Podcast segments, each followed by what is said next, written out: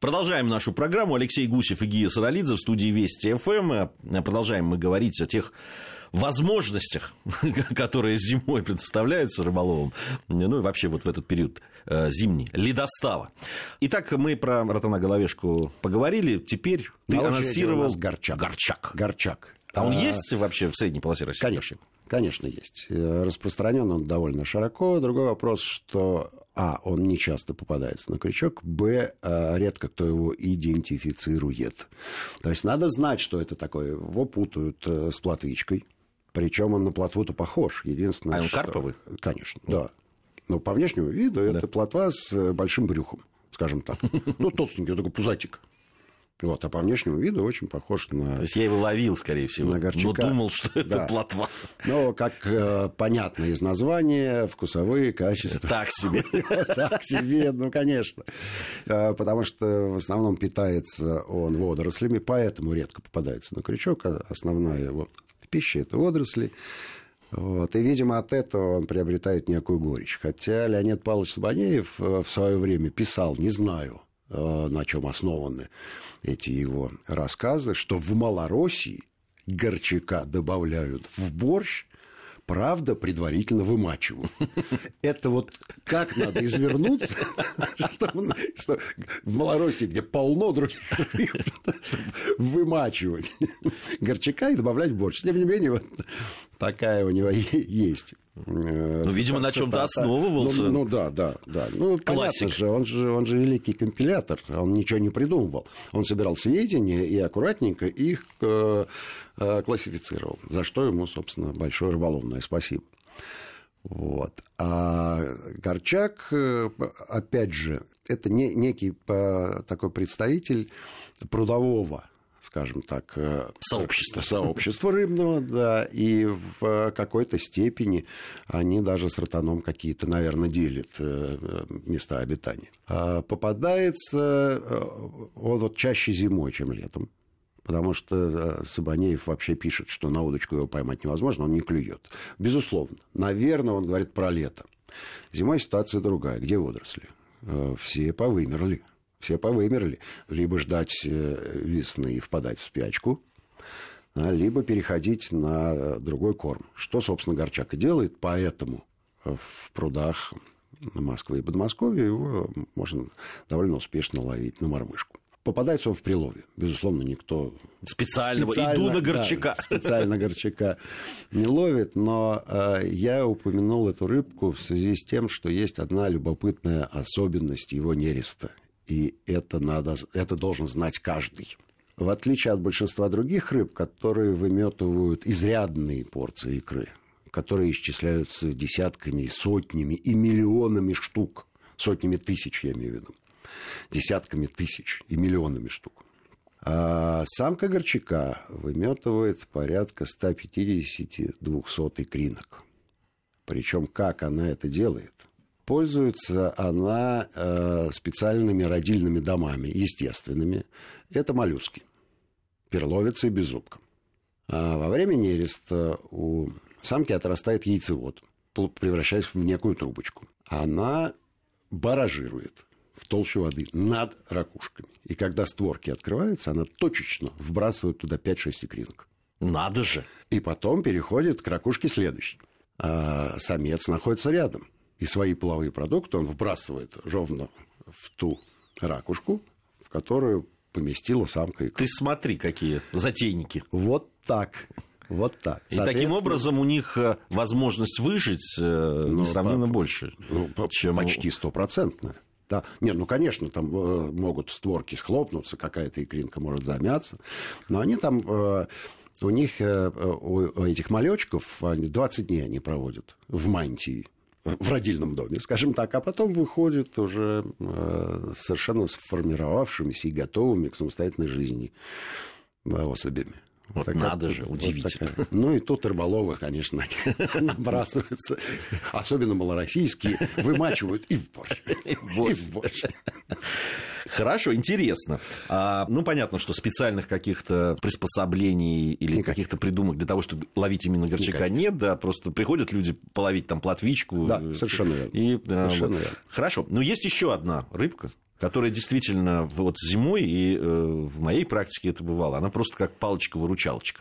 Очень рыбалка веселая, результативная, я имею в виду э, уклейку. Уклейку, конечно. Конечно, да. конечно, уклейка. Ну, э, прямо скажем, что не весь зимний период не она весь, ловится, весь, да, но сейчас у нас февраль, и погода потеплела, уклейка есть. Уклейка есть, уклейка замечательная э, в смысле азартности э, и клевая рыбка, и найти ее можно. Э, где искать уклейку? Специалисты по уклейке, а такие есть. Называют два места. Называют поверхностный слой воды подо льдом, естественно, над ямой, потому что считается, что зимует уклейка над большими ямами. Ну, рыбка не просто биологическая, а, можно сказать, поверхностная. Она и зимой э, не опускается на дно, ну, видимо, чисто физиологически ей там некомфортно и неинтересно. Вот. А второе место, где надо искать уклейку, и это понятно, это впадение э, рек и речушек в большой водоем, вот э, устья, устьевые части. Там уклейка концентрируется. Понятно, что она тоже переживает из-за недостатка кислорода. И любая вода, обогащенная кислородом, для уклейки это как глоток свежей воды.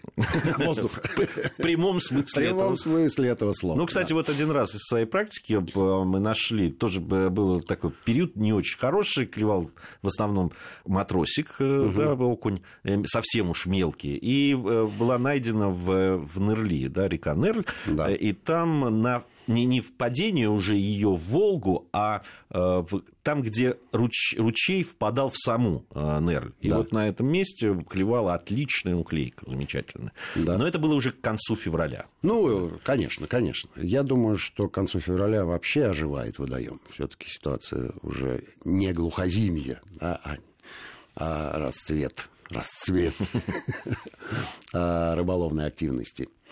Вот. Э, э, уклеечка, конечно, нуждается в прикормке. В отличие от большинства других рыб, несмотря на то, что их кормят, но зимой прикормка работает э, не совсем так, и мы про это говорили. А уклейки прикормочка нужна. Причем прикормку не надо замешивать.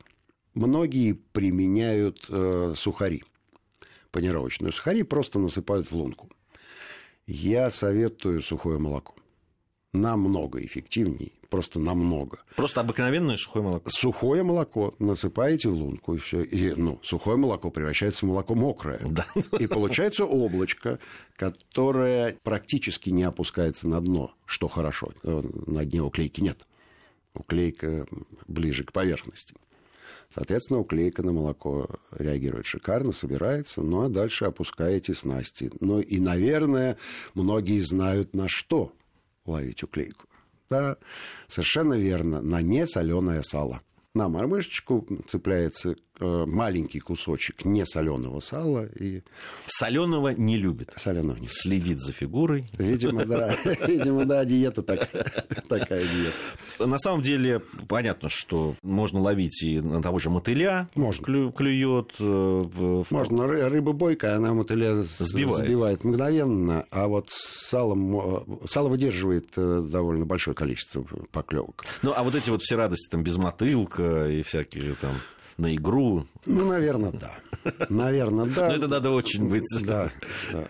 Таким... Но тут важно вот что. Ведь э, надо найти горизонт, где рыбка находится. Это не значит, что она прямо под, подо льдом и ждет вас. Она может стоять и на метре, и на двух, и на трех от льда. Соответственно, ее сначала надо найти. И вот э, в этом смысле, может быть, без мотылка-то и хорошая история.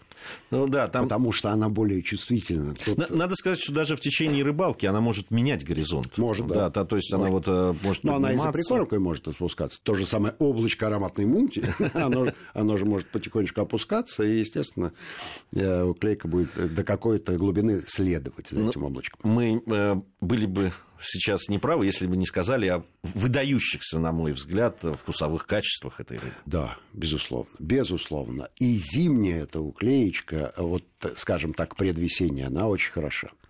А у нее есть и корка. И корка вкуснющая.